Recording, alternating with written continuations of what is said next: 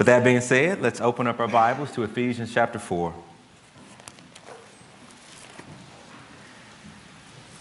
And if you're new to us, we're making our way through Paul's uh, epistle to the Ephesians, and some believe it came to this direct church in Ephesus. Others think that it was a circular letter that went out throughout Asia Minor. We really don't know. Uh, so if you hear me talking about the Ephesians, just know that it, could be Asia Minor that he has uh, in his mind as well. We'll start at verse 17 and read through verse uh, 24. Now, this I say and I testify in the Lord that you must no longer walk as the Gentiles do in the futility of their minds. They are darkened in their understanding, and they are alienated from the life of God because of the ignorance that is in them due to their hardness of heart. And they have become callous and have given themselves up to sensuality. They're greedy to practice every kind of impurity. But that is not the way you learn Christ, assuming that you have heard about him and were taught in him as the truth is in Jesus. To put off your old self, which belongs to your former manner of life and is corrupt through deceitful desires, and to be renewed in the spirit of your minds, and to put on the new self created after the likeness of God in true righteousness and holiness. Amen. Let's pray. Our Father, would you be our teacher now? Would you speak through your servant that we would uh, learn and obey and not only be hearers of the word, that we might become doers thereof? We pray, Holy Spirit, for divine protection. We know the enemy would have us and to sift us and it would have the Word of God not fall upon our hearts. We pray, Holy Spirit, that you would soften our hearts and make us willing and able to listen to the Word of God. We pray that you would also do war in heavenly places against spiritual beings that we can't see, but your scriptures acknowledge that they are real. Would you do war there, O God, that we might see you in your glory, that we might be conformed to your image, that we would make much of Jesus and that we would be transformed. We pray this for Christ's sake. Amen. So before I uh, attended seminary, I was uh, an engineer with General Electric, and I worked with GE for a little over four years, and um, I was hired into what they call the Operations Management Leadership Program, OMLP, just a fancy name. There are about 40 of us who were hired into that program the year that I came in.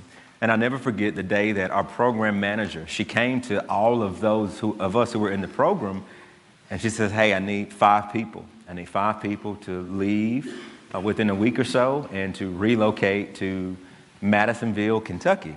Now, I guarantee you there's probably five people in here who knows where Madisonville, Kentucky is. And that's my wife and probably my parents. And I guarantee there's probably one or two of you uh, but we relocated. Now, put this in perspective that Madisonville is being compared to other offices in China, in New York, and Los Angeles, and South Carolina. So when she says we need five of you to go to Madisonville and possibly work third shift, no one raised their hands, right? And then she explained that they had failed an audit, that the FAA had done an audit there, and the, the, that, that location did not do well and that if they did not pass the next audit when they came, that the company could lose hundreds of millions of dollars. And so I raised my hand and says, you know what, I'll go. I, I don't care where it is, just, just send me. And I moved to Madisonville, Kentucky, and I loved it. I mean, the town was really, really small, that everybody in the town either worked for GE, was married to someone who worked for GE, or dated someone at GE. It was kind of one of, one of those towns. And they made the, the airfoils, the blades that you see inside of uh, airplane engines. Uh, they made them at that location for the entire company. And so I walked in and I saw machines that were full of platinum powder that they would spray platinum on the parts so that the parts will not overheat in the engine. I saw shot peen machines that were as big as this platform I'm on, welders, lasers, x-ray techs, you name it, that plant had it. And I tell you, out of all the people that I met, the people who had the most important job were the final inspectors. So if you think about this, you got hundreds of people working across three different shifts producing these parts, and, and they all converge at the final inspector's desk, right? And every department had three shifts of final inspectors. And this is what, and it was, it was mainly ladies, this is what those ladies did for eight hours straight, right? They got apart and, and they looked at it and they rubbed it and they poked holes in it and they looked at it in the air and they made sure that if there was chip coating on it that they sent it back, that if, if there were holes missing, if the holes weren't all the way through, that they were the last eyes on the parts.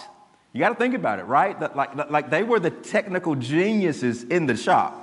That they could go back to a welder and say, hey, this weld isn't right. They could go back to a person who did platinum coating and say, hey, this part right here doesn't have enough coating on it, right? And so these ladies, that, that's all they would do. And at the end of every shift, you would get two piles. You'd have a pile of parts that they rejected. They came there, they made it all the way through the, the, the, manufacturing process, and they got right to the end, and they would look at it, and they would look and examine it and test it, and say, nope, this does not meet the standard. This cannot be shipped out. And they would also have a separate table with all the parts that they did for their shift that met the standards that they would shift, ship out. And so I think that skill, right? That skill of examining and, and, and, and assessing and saying, hey, this does not measure up. This cannot go on. It has to stay. All right? Or, hey, this comes through and, and this is to standard. This is acceptable. This goes, right? I think that's what Paul is getting at, right? I think he's saying if we're going to be believers, we're going to be a lot like Miss Claudia. Miss Claudia was the lady who worked in my department. She was the final inspector, and that's what she did. She sifted everything. If it was good, she sent it on. If it was bad, she rejected it. You know, the stakes were really high because if she sent something out that was inferior, the company was responsible. Human life was at stake. If you were on a plane and the engine was not manufactured correctly, you would have engine failure. The stakes were really, really high. She had to get that right. But she also cost the company money, right? If she, if she sent back parts that measured up, she cost the company money. So she was in a predicament where it mattered. Get it right. If it's wrong, reject it. If it's right, accept it. That's what Paul is saying. That if we're going to grow up into Christ, who is the head, We've got to get good at that skill. We've got to get good at interrogating thoughts and actions and worldviews and speech and behavior.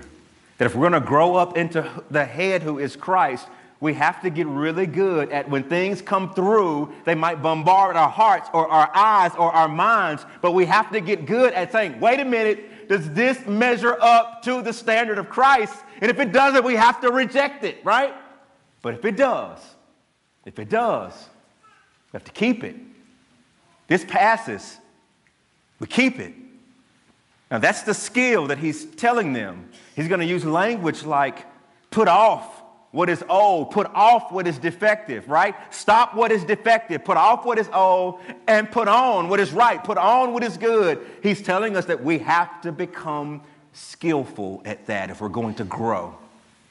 That's one of the works, the work of putting off and putting on. That, that's one of the good works that Jesus has saved us for, that we might learn this skill and navigate life. And so, what I want to do is sort of ask a few questions and then show us, I want to round it out and show us how the gospel enables us to do this. The first thing I want you to write is why is this difficult? Why is it difficult? So, just in case you know that, that, that we're broken people here, you're looking at a, a broken man, and I don't always get this right. That in my own life and in my own heart, there are times when there are things that, that come my way that, that are wrong. And rather than reject, I pass it. And there are things in my life and in my heart that are, are right and godly and holy. And rather than embrace it, I, I, I reject that that I, I think if we're really, really honest with our hearts and our lives, that that is hard. It's hard, right?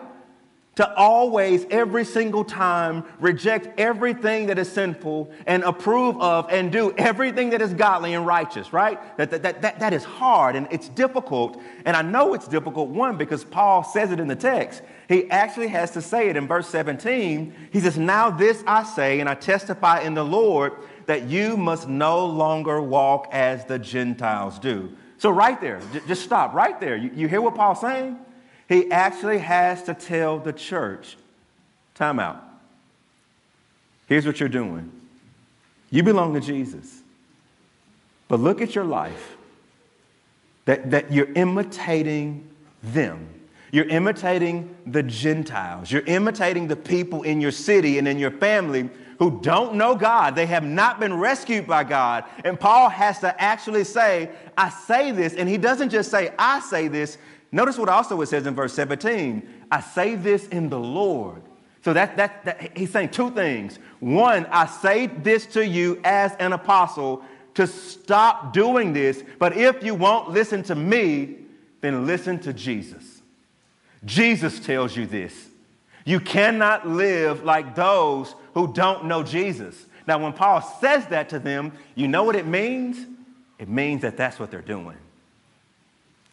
The reason he has to command them to stop doing it is because that's what they're doing. Now, my question is why? Like, like, like, why is this hard? Why does he have to tell them to not behave like unbelievers? So there's a, a book on the history of Christianity. It's written by a man by the name of Tim Dowley. And listen to what he writes. He's talking about first century Ephesus, right? Or Asia Minor. It's kind of under the same empire. But listen carefully. He says, as long as the church was regarded as a Jewish sect, it was, it, it was tolerated by the Roman authorities. For a period, Judaism, which was a small movement, it enjoyed protection by Roman law and government. However, once Judaism and Christianity began to diverge, Christians lost the special privileges that, was, that were given to the Jews. The Jews were exempt from emperor worship. But when the church became largely composed of Gentiles and Jews in the same city, it was impossible for them to hide under the shelter of Judaism. Christians, when they refused to offer a pinch of incense on an altar of the divine political leader, the emperor, it was considered unpatriotic and sinful. The official Roman attitude towards Christians became less and less favorable. Christians were subject to outside pressure and outside persecution. You hear what the historian is saying? As long as it was a small sect of Judaism composed of only Jews, they could fly under the radar of the Roman Empire. But the moment you get droves of Gentiles, residents of those cities, who came into the church, all of a sudden, this it was a big deal. That the Jews did not have to worship the emperor. But the moment you take thousands of Gentiles in that city and they no longer worship the emperor, it's persecution. Listen to what Tertullian wrote. If the river Tiber rises too high, if the Nile River does not rise to the fields, if the sky does not move, or the earth does move, if there is a famine or if there is a plague, the cry at once is, It is because of the Christians. Take them to the lion, all of them to the lion. You get it? That's the tone of the day. That if it, if it does not rain, blame it on the Christians. And if it rains too much, blame it on the Christians. And if we don't have crops, blame it on the Christians. And if there's an earthquake that Christians can't control, blame it on the Christians all of them to the lion. You get it? That's where, where they're growing up, under that type of hostility. And Paul says, Stand the line. I know you're tempted to jettison the gospel. I know you're tempted because of what you see around you to conform to them. He says, But no. You get it? So I think one of the reasons it's hard for us, family, is because of that. You look at the world, we're still in families where people aren't believers. We have really good friends who aren't believers. We look at the internet, we look at TV, and we're just bombarded, right? With imitation, imitating them. And Paul says, You know what? I get it. I get it. I get that that influence is outside. But here's the thing it's not just external, it's also internal. Notice what Paul says in verse 22. He actually says, Put off your old self, which belongs to your former manner of life and is corrupt through the deceitful desires. Paul acknowledges something there that the problem and the pull, what makes it difficult, is not just the people outside. What makes it difficult to do this skillful work of rejecting what is evil and, and putting on what is good, what makes it difficult is you and me. That for some reason, the old man and the old woman, it hasn't been killed yet. And that's why Paul could write in Romans 7 the, the evil that I don't want to do, that I find that that's what I keep doing. You get it? That, that, that, that, that struggle. The problem isn't just the world. If you lock me up in a room without anyone, that there's something evil in me, the problem is in us, is what Paul is saying. And I don't know about you, man, but when I became a believer, I was in Ohio. And man, I had this truck with these rims on it, and I had a system in it. Like you just, like I just, you couldn't tell me anything, right? And I remember when I, I met the Lord. And I remember like, man, just, I know Jesus now. And it was, it was real. Like it, I really repented of my sins. And I remember going to the Christian bookstore and getting me a Bible. And then I was walking out of the Christian bookstore and I, I saw these bumper stickers. And one of the bumper stickers says, I heart Jesus. And so I, I grabbed it. I'm like, yeah, bro, I, I love Jesus, right? And then I saw another bumper sticker and it had like a cross with a little boy kind of like this praying on it, right? And so I got that bumper sticker too, right? And it was white, and my, my Tahoe was white, right? So I'm like, okay, yeah, it's gonna look good. So I walked outside of the Christian bookstore and put my bumper sticker with the cross on my back right window, and I put my other bumper sticker, I love Jesus, on the back bumper. And I was good. You couldn't tell me nothing, right? I'm, I'm riding on 20s and I'm bumping my music, and I love Jesus, right? And about three months later, I was out there with alcohol trying to take it off. Because my sin wouldn't die. I thought something was wrong with me, right? That, that, that, that really high emotional high, like I knew just enough scripture to like get me in trouble. Like greater is he who is in me than he is in the world you know, if a man is in Christ, he's a new creation. The old is gone, the new is come. And in my mind, I'm new, I'm new. I won't struggle, I won't struggle. Man, you, you put me around certain people or in certain situations, and it was just bad, right? Why? Because the old man, the old woman. Now, why does that, why, why, why, why, was that hard? Why was it hard when you get in these other settings? Like, like, like what, what, what happens? Malcolm Gladwell has a, a uh, podcast that someone in the church put me on that I, I thank you for. You know who you are. And he talks about the power of the crowd.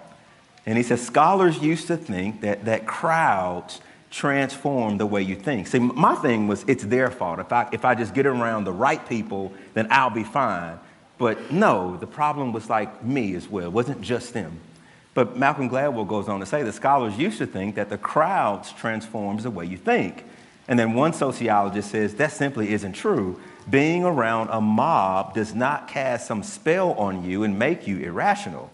Rather, people are the way they are internally, and external thresholds are crossed. And so he would use this language threshold. A threshold would be a, a person or a cause, right? A person or a cause that gets around you that has enough influence to bring out what's in there. And so he uses this analogy of a teenage boy who gets his permit, well, gets his driver's license, he stays out late, and he has three knucklehead friends in the car with him. And he says that, that, that why in the world would that one boy drive 130 miles an hour down an interstate with no seatbelt on? He says one reason is because he's a knucklehead. Two, because he has three thresholds in the car with him. And all it takes is three. All it takes is three. If it were one, he might not do it. But if you give him the right threshold to cross, put three people like him who have the same foolishness in their heart around him, he's going to drive, right? Now, he says everybody has a threshold. He says grandmother has a threshold, right? You put grandma in the car, grandmother, it probably, it might take a hundred people, right? but he talks, he uses a different analogy for grandmother. He said, Grandmother may not get in there and drive 100 miles an hour with three knuckleheads, but if there's a riot across the street from grandmother's house and something's happened to grandmother's daughter and there's been an injustice, you, you get what he's saying? He says, Hey, all it takes is the right threshold and grandmother will be out there rioting. What's the point he's trying to say? It's not just that the crowd sort of magically makes you do something. He says it's also in here as well. You get it? That's what makes it hard, family. That's what makes it hard to do what Paul is calling them to do. There's something outside of us, the world, and it is real, and it is strong, and it is powerful. And the old man or the old woman, it still lives in you. And it will not die until you die. And I don't know why God did it that way. I, I don't know why, when we're saved, that, that old man, he still just lingers and lingers and lingers. And I hate him, right? Like I, in my inner heart, like I hate that we're still together. I wish I could like divorce that and, and put him to sleep forever, right? And Jesus says, hey, it'll happen. It'll happen in glory. We're moving to a place where one day you will be as I am. But until then, family, we're here on this earth and we'll struggle. That's why it's hard. I think the second thing the text shows us is, is, is it really dangerous, right? First, uh, why is it difficult? And the second question is, is it really dangerous? And I, I would say yes. I think Paul is doing something that, that's really gracious for us in this text. You got to remember, Paul is writing to believers, he's writing to the church, and yet what he does, he, he, he takes sort of a tangent. He basically says, hey, you must not walk as the Gentiles. And let me show you what's going on inside of them. You get that? That that's what he's doing. He, he starts to, he, he's talking, the, the Spirit has kind of opened them up and have, he's exposing what's going on in the, in the, in the body or in the person of, uh, who, who is locked in unbelief. And Paul says, okay, let me give you an anatomy lesson, right? All right, the Gentiles that you're imitating, let me just show you about them. First of all, look at their minds. Look at what Paul says no longer walk as the Gentiles do in the futility of their minds. So, right there, if you want to look at the people that you're tempted to imitate out there who don't know Jesus, let's start with the mind. What's going on in their minds? He says it's futile. That word futile carries with it the idea of meaningless or vanity or it's lacking eternal purpose. There is no fear of God. And so that's what Paul is doing. He says, hey, the people that you're trying to imitate, if you open them up and crack them open, nothing's there. Like there is no fear of God. They don't value eternity. Eternity is not even on their radar. That's what he's saying. He says, okay, let's go beneath the mind. Look at verse 18. In terms of what they understand, Paul says, look at it, it's darkened. Think about that image. What do you see when you walk into your house and close every window and every blind and shut off every light, you see nothing. And that's what Paul is saying. When you peel back what's going on in the heart of an unbeliever as it relates to them understanding the Lord, the things of the Lord, it's dark. Nothing's in there. He says, okay, well, what does this do to him? Look at what it says in the middle of verse 18 on account of this, they are alienated from the life of God. Like they're dead. Like, like life comes from God, and they are so alienated from Him that they're dead in their trespasses and sins. They don't have a mind, that their minds are futile. They don't understand the things of the Lord. But that's who you want to draw near. You want to draw near to them who are alienated from God. Okay, that, that's what you want Look at what he says in their hearts. Due to their hardness of heart, they have become callous. That word right there, calloused. They're unable to feel. I have a few calluses on my hands, and You just poke at them, and it's no feeling there. And that's what Paul is saying. Their hearts are calloused and hard. One writer says about the way what Paul does right here, it says the tense of that word is the most important tense of all tenses in the Greek language. It is used less frequently than all other tenses, and when it is used, there is a deliberate choice on the part of the writer. Paul is suggesting that they have reached this point of callousness after a period of rejecting God and his ways, and now there is a hard, impenetrable shell that renders them insensitive to God, and it describes their present and ongoing condition because of it. So that callousness, it's not just a, it, it's a callousness that comes after a long period of rejecting, right? It's what you get in the, in, in, the book of Exodus when, when Pharaoh's heart was hardened and hardened and hardened after one plague and then another and then another. And finally the Lord shows up and takes your firstborn son and your heart is so hardened that you mount up your men and you follow after the Israelites right into the sea and you kill yourself. You get it? The hardened heart that sees the might and strength and power of the, God, of the Lord, and you still go after evil. You get it? That's the language that Paul is using. Now you see why Paul is admonishing them, and not just I, Paul. He says, I in the Lord. That's not who you want to imitate, family. Do you see what they're like? Do you see their lack of understanding? Do you see how hardened their hearts are? Do you see that that path towards sin and, and, and, and, the pleasures of the world, that it leads you down this place where your heart is hardened and Christ is not precious? He says, Look, this is why I'm admonishing you in the Lord. Do not imitate them. That is not who you want to be like because that does not end well. That's the danger, he's saying. And I love the eternal security of the saints. I believe that God finishes what he starts. I believe that we're chosen in Christ before the foundations of the world to be holy and blameless in his sight.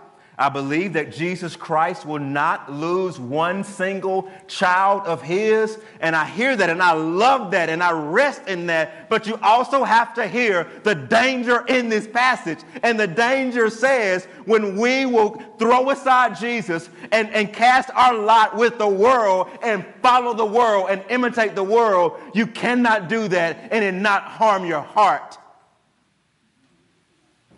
He said, that's a dark place to be that's not who you want to be imitating. Look at where it lands them. That might be you this morning. That this might be you where you're giving yourself up to sensuality and to greed and to all manners of wickedness. And I want to say to you, because I've been there, it's a hard place to be when you stop caring, when you can't feel, it's a hard place to be when your heart is hardened to the Lord, when you can't see and, and, and you think of ways to be wicked. And nothing you do grieves your soul, right? Like that's a really hard and dark place to be. And here's what Paul is saying is that, that that's where we were. And if you're there, I, I plead I pray and I plead that the Holy Spirit will soften you and make you soft and make your heart malleable. You can't do it, but God Almighty can, and He does it. Ask every single person in this room who knows Him, and we know that He has made us different, He has made us new. And if you're a believer and you're playing with sin and you think that nobody sees and it's not hurting you, that is a lie from the pit of hell. It is hurting you. It is making you push limits. It is hardening your heart towards the Lord and the things of the Lord. And Paul is saying, hey, family, I'm just telling you, it's dangerous. You don't want to play with it, it's dangerous. Now, here's the question that we have to ask, and it's the question that we work through every week. What has Christ done to make this good news for us? What has he done? I love how the NIV translates verse 20. He said, it says that that, however, is not the way of life you learned when you heard about Christ. And so I think what Paul is doing here is he, he's, he's, he's talking to the church and he's saying, hey, you're going down this path and your life is looking just like the world around you. And he says, But wait a minute, it, it's difficult. I get it. And it's dangerous. I'm letting you know, you don't play with this. But also, there's another way. And it's the way of Christ. And he says, This is not what you learned about Christ. That's why he says in verse 21 Haven't you heard about him? Weren't you taught in him? He is the truth. As opposed to darkness, he is light. As opposed to deadness, he is life. And so, what Paul is doing, he's actually saying, hey, if you want to look at another person who's walked the earth, right? If you're so caught up in looking at people and, and, and, and people to imitate and things to do, let me point you to another person who lived a beautiful life, and you won't find him in Ephesus. It's, it's Jesus of Nazareth who walked the earth a beautiful man. Did not care what the earth or the world thought about him. Pursued holiness, was tender, was kind to the poor, made room for the outsiders, would humble himself and take on the form of a servant, would be obedient even until point, the point of death would endure calamity and affliction and punishment and pain, would not be driven by the passions of the flesh, but would live a renewed life of the Spirit. That when he walked around, people wondered, who is this man? We've never seen anyone like him that when Roman centurions saw him, they said, Hey, this, this, was not just a man. This was God Almighty in the flesh who dwelt among us. This was not just a man. We crucified the wrong one. But that's what Paul is saying. You've learned about him, you've met him, you're known by him. He was beautiful, and that is not the way he lived his life. That's what Paul is doing. He's pushing Jesus back in front of them as an example, saying, Study him, you know him, this is how life is to be lived. It's like he lived it. But it wasn't, Paul isn't just, and, and you can see it, right? If you want to go, just, I'm going to give you a preview of the next few weeks. Look at chapter 5, verse 1. Where am I getting this idea that Paul is putting Jesus forward as an example, saying, that's who you imitate? Look at what he says in chapter 5, verse 1. Therefore, beloved, be imitators of God. You get it? That's what Paul is doing. Paul is putting Jesus' life in front of them and saying, hey, that's a beautiful life. That's who you imitate right there. Now, here's the thing about Jesus' life that, that he wasn't just a picture of a great way to live. Paul also was showing us that he has done an amazing work. His beautiful way of living was a part of a bigger, glorious work. And I think it, it's right here, and I think it's hard to see it. But, but, but listen, to, listen to how I read this section, and you tell me if you notice what Paul is trying to do. Now, this I say, and I testify in the Lord that you must no longer walk as the Gentiles do in the futility of their minds. They are darkened in their understanding, alienated from the life of God because of the ignorance that is in them due to their hardness of heart. They have become callous and have given themselves up to sensuality, greed to practice every kind of impurity. But that is not the way you learned Christ, assuming that you have heard about him and were taught in him as truth is in Jesus. Do you see what Paul is saying? He is drawing a line in the sand and he is saying, them those Gentiles, that's how they act, but not you. And the reason you are not like them is because of him. You get the imagery, what he's saying? You're not like them. You've been delivered from the domain of darkness and transferred into the kingdom of his marvelous light, and you are now his. If he did not show up, you would still be like them, but you're not like them because of him. You get what Paul is saying? It wasn't just that he lived a beautiful life, he was about his business, his beautiful work, and that was to take you from over there, from being them, to bring you to himself so that he can now be your king and your savior and your Lord, the lover of your souls. And he would go to a cross to purchase you from that. What Paul is saying is our activity, right? is fueled by our new identity. We're not doing this to win God's favor. What we're commanded to do is because we have His favor. There's a movie, and it's Boyz n the Hood, right? Don't go watch it, parents. I hope I don't get in trouble for ref- referencing Boyz n the Hood, but don't go, don't watch it, all right? Well, some of you can, some of you can, right? But there's a, there was a, there's a powerful scene. So Trey is the son of Laurence Fishburne. And so Trey is growing up in LA across the street from another family where there's not a father in the home. And I think what the, what, what the Singletons are doing, right, is they're, they're just showing you sort of what ha- the, the impact of a father. When a father is present, how that affects the outcomes of life. And, and so there's this scene, right, where uh, Ricky, and, and it's Trey's friend, he lives across the street, and Ricky's been shot. And Ricky dies, and, and Trey is holding him. And so Ricky grows up, and his brother is Doughboy. He's a single mom, and they have another friend um, who's in a wheelchair, little Chris, right?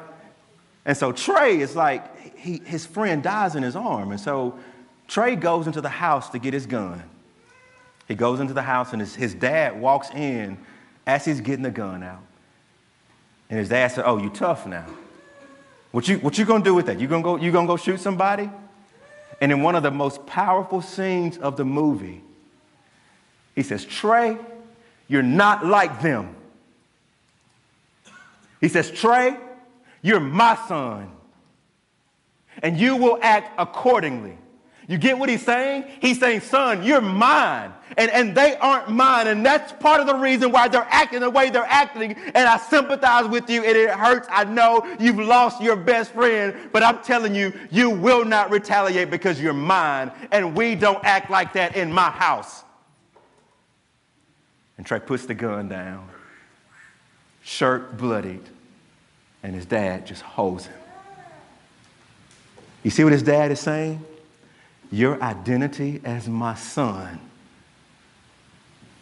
it affects what you do. And because you're mine, I'm not letting you do this. Family, that's what Jesus is saying. You're His. And because we've been bought with a price, He is saying, behave accordingly. That's what He's saying. You're His. You belong to Him. He's yours. That's what Christ has done. He has delivered us from that and brought us to Himself. That's the good news of the text. My last question Can I really do this? Can we really do this? This skill of rejecting what is wrong and accepting what is right, casting off the old man that stays and dwells within us, and putting on this new man how do we do it? Can we really do it? And the answer is yes. Yes, Christian, we can do this. Now, the first thing, you, you got to sort of get out of this idea that, that, that God is saying, do this and do this. I think it's so easy to kind of get lost in it. I talked about it last week that at the end of the day, if this is so far over your heads that we can't make sense of it, well, Paul is actually saying, be like Jesus. Right? So you think about Jesus, in my mind, I always think that all he did was just said no to sin and just rejected sin, right? I fall into that really easily. But here's the thing that you kind of have to remember he did not just not sin and say no to sin. The Lord Jesus also said yes to righteousness. That that was the way he lived his life, rejecting what is evil and doing what is righteous and holy.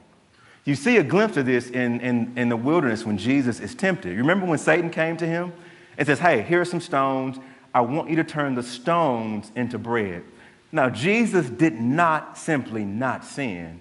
And he did not tell Satan, Hey, you know what? My father says I can't sin. You want to know how he answers Satan? Man shall not live by bread alone, but every word that proceeds from the mouth of God. You, you hear what he's doing? It, it's nuance. But here's what he's saying My father did not call me just to say no to you. He's also calling me in this moment of my hunger to be fed and to feast on him. That's radically different than just saying, No, I'm not turning stones to bread. That is the other end of the spectrum where no, I will not do this and I will find satisfaction in the Lord. That will be my food right here, even though I'm starving, right? That that's what Paul is commending to us. He is saying you would not find Jesus sitting in a room simply not sinning. You'd also find him out and about, positively glorifying the Lord with his teaching, with his words, with his ministry. That, that we have to understand that if we're going to grow up into Christ, Putting off is it, it, it, it's abstaining from sin, but putting on is indulging in righteousness. It's feasting on Christ's likeness. It's finding delight and putting on those things. It's not just a putting off, it's also a putting on. And Paul is saying, You've seen this in the ministry of Jesus. Now, what's happened to us that we are able to do this I just told you, we've been delivered. We are not like them anymore, family. We are in Him. That's the first thing. We are new. And then you have this beautiful text. It's right there in verse 23. It says, and to be renewed in the spirit of your minds. It could also be translated, your minds have been renewed by the Spirit. In other words, you hear what Jesus is saying? When you became a believer, the old man was put off, and the righteousness and the holiness of Christ was put on you, and your mind was renewed and the Spirit is continually renewing your mind that you and I may live out of our conversion experience. That in the same way that the old man was put off and the new man was put on, what Paul is saying, because the mind is new and is being renewed, you can continue to do this until you breathe your last breath because the Spirit is in you. This is what this means it means that we're different. If you crack a Christian open and you could look at the spirituality of our minds and our, our spirit man, what Paul is saying is that we're different. That the restored mind, if we use it, Christian, it can do amazing things in split seconds it can make judgments that we could not make if we were still in our sin. In a split second, in that moment when we're tempted to fall into sin, in the split second, we can weigh it and we can test it and we can reject it, not because we're strong, but because we're indwelled by the Spirit and He is renewing our minds. He is actually saying when Jesus made you His, He didn't just change your status before God. He changed you. He reconstituted and remade you and I in his image. And Paul is saying, Christian, use the mind of Christ. It is yours. That your mind is quick enough I don't care how old and how, how slow you think it's getting, your mind is quick enough to discern what is evil and to pursue what is good. The outer man is wasting away, but the inner man can be renewed day by day, says Paul. And so, how does this look, Pastor L? What does this look like? Give you one example, right? So, this week, some new Jordans came out. Right? I, I hate that I use this all the time, but you can fill in the blank, right? If you got something that it might be going to TJ Maxx, it might be going to the flea market. It, I mean, you might have a lot of money and you can do other things, right, other than just Jordans. So I, I don't know. Like, I think on some level, wherever we are, we're all kind of in this place where, all right, these new Jordans release on Super Bowl night, right? And it's the Justin Timberlake Jordans, right? The ones that he did, and there's some other ones. And I'm, I'm watching the Super Bowl, and like, oh, the drawer is open. If I just push this button, I could have my chance to get these Jordan Timberlake, these Justin Timberlake Jordans. And you know what? I can resell them. I can buy them for 200 and I can make $800 off of them, right? So like all of this is kind of going through my mind, not, not to keep them, but to flip them, right? And so here it is, right? This, this, I open up this app and it's, it's there. And so I'm at my parents' house, like watching the game. I'm like, oh man, those kind of fresh. He got those on right now, right? And so I'm tempted to like, I'm tempted to enter the draw and just hit buy, right? And then you know what happens? Didn't you and your wife say if this, a purchase is over this, that the other person has to know about it? You get that? Do you really need another pair of shoes? How many pair of shoes you need? You know? Are you coveting just because this is new and it's the latest thing to buy? Is, is, is covetousness over you? Are you desiring what you don't have? Is there some status thing behind it, right? Does, are you cooler because you can wear these shoes? You, you can say you're the first person to get them.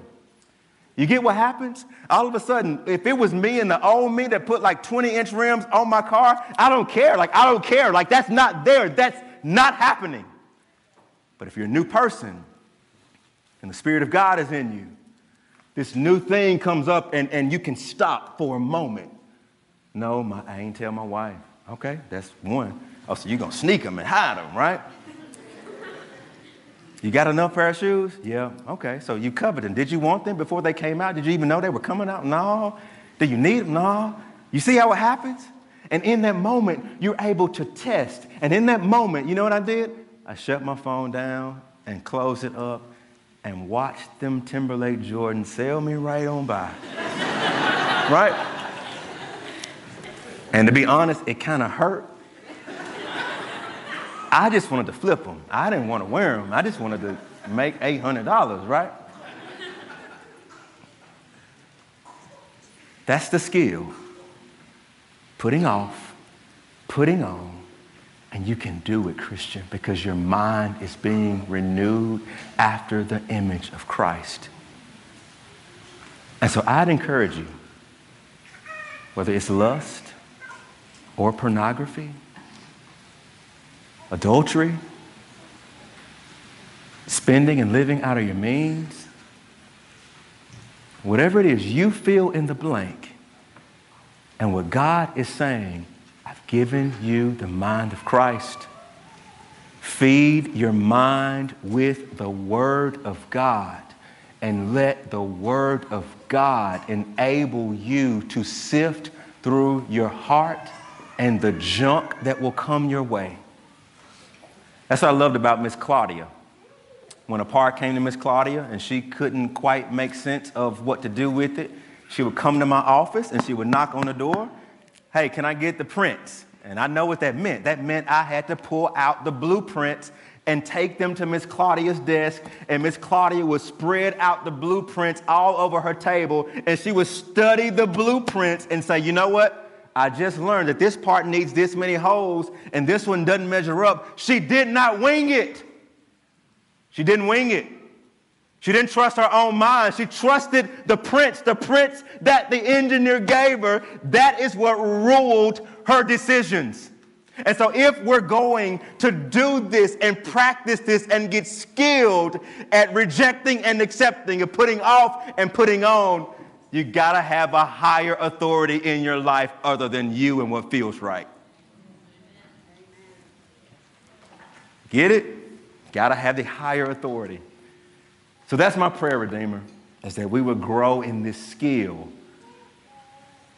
of putting off, putting on, that we might grow into Him who is the head. Let's pray.